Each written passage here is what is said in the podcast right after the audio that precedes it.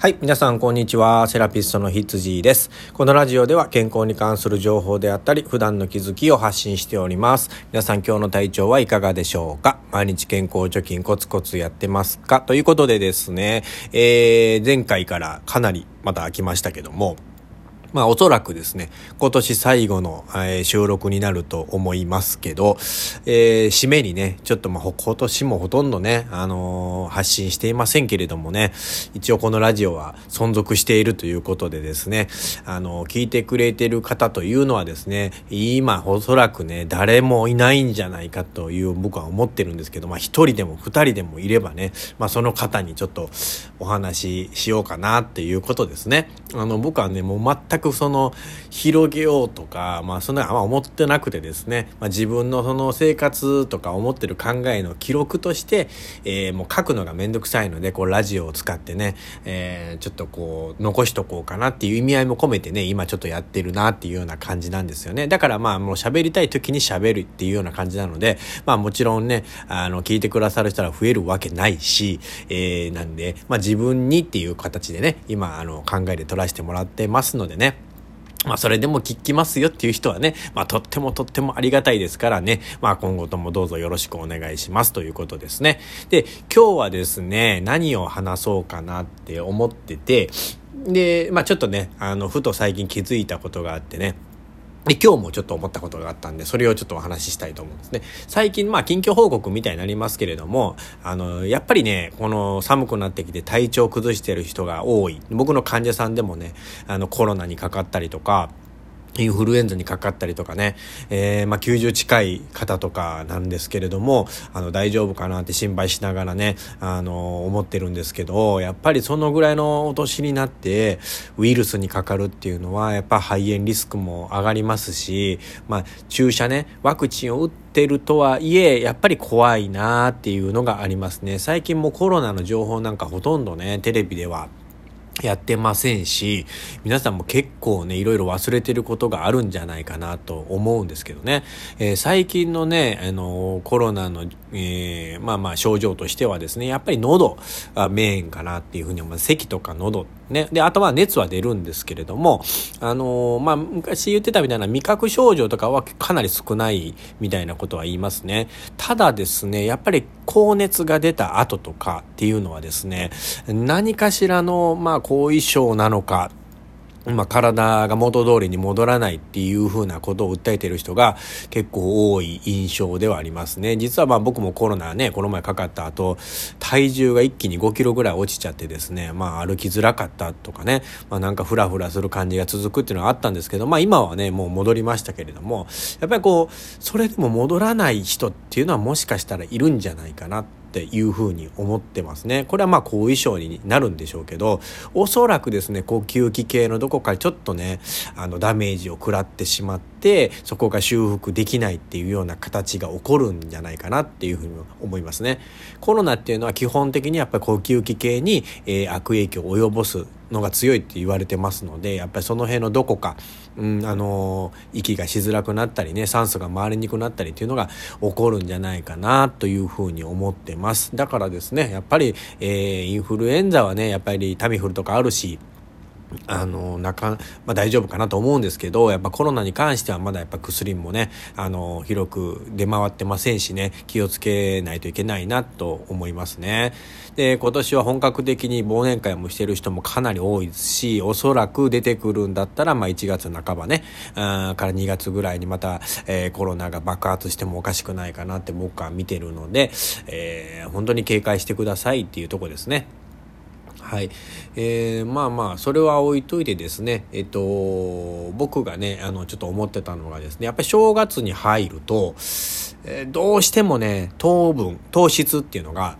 多くなると思うんですよ。まあ甘いものもたくさん食べると思うし、おせちとかもそうですしね、お餅もそうですし、やっぱり糖質のね、増え方っていうのが、あの今まで通常の日々よりもですね、かなり上がってくるんじゃないかなというふうに思います。それがですね、体に悪影響なんですね。急にこう糖質の量が増えるとですね、やっぱりその、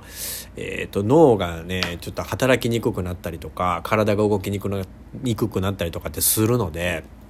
あの、もちろん抑えれる人はですね、抑えてもらってた方がいいんですけど、やっぱり、まあ、人が集まったりとか、あの、こう、テンションがね、上がっちゃうことが多いので、まあ、飲んだり食べたりっていう時間がどうしても多くなってしまいますよね。まあこれはもう避けられないようなところもあるかなって僕は思ってるんですね。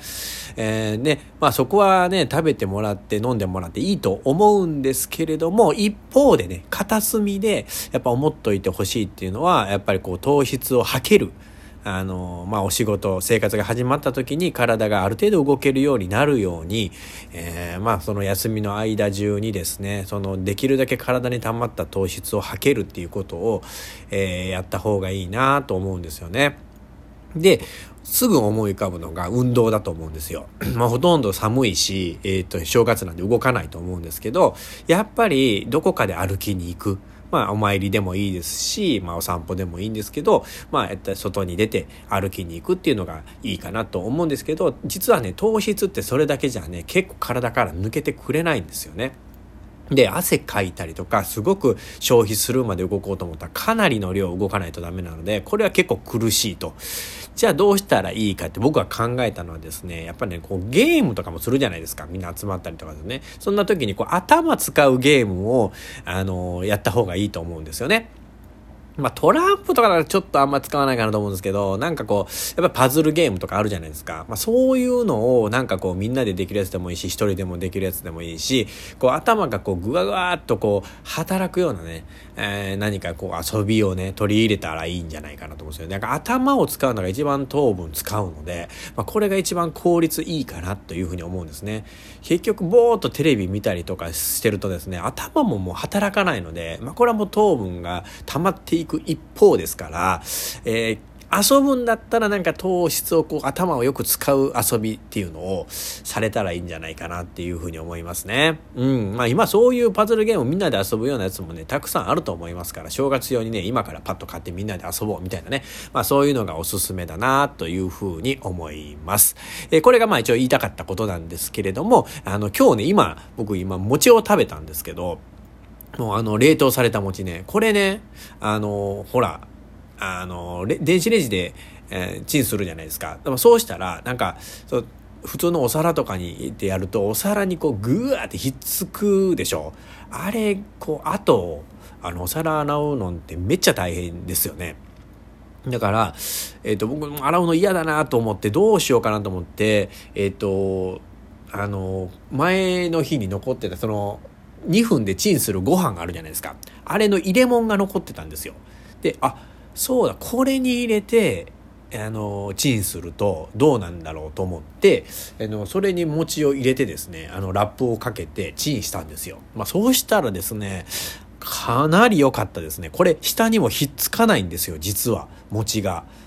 そしてもうほともうこれはもうねさっと洗ついてないってことはもうさっとね水で洗えばいいのでまたこれを置いといてですね餅を食べる時にこれを使ったらですねとっても便利ですね。だからもう洗う必要がなくなるとお皿を洗う必要もなくなるしこれはすんごいおすすめですね。もうやってる方はおると思うんですけど、僕がかなり遅いのかもしれませんけれども、もしこうやったことない人はですね、この2分、2分でチンのご飯のね、入れ物、あれにですね、餅を入れて食べてくださいってことですね。もう電子レンジでチンだけでいけますからね、これね。うん。あの、これから餅を食べる機会が多いのでね、こういうちょっとしたこう生活のテクニックもね、必要だと思いますのでね、ぜひ、ぜひ、皆さんやってみてくださいということですね。まあちょっとね、えー、今年はこんな感じで、えー、締めたいと思いますけどもね、えー、来年もね、まあちょこちょこちょこちょこ、あの、配信していくと思いますのでね、まあ皆さん、え聞いている人は少ないかと思いますけれども、え今後ともどうぞよろしくお願いします。え来年もね、えいい年になりますように、え良いお年を迎えてくださいということで、セラピストのヒッツジーでした。では、では。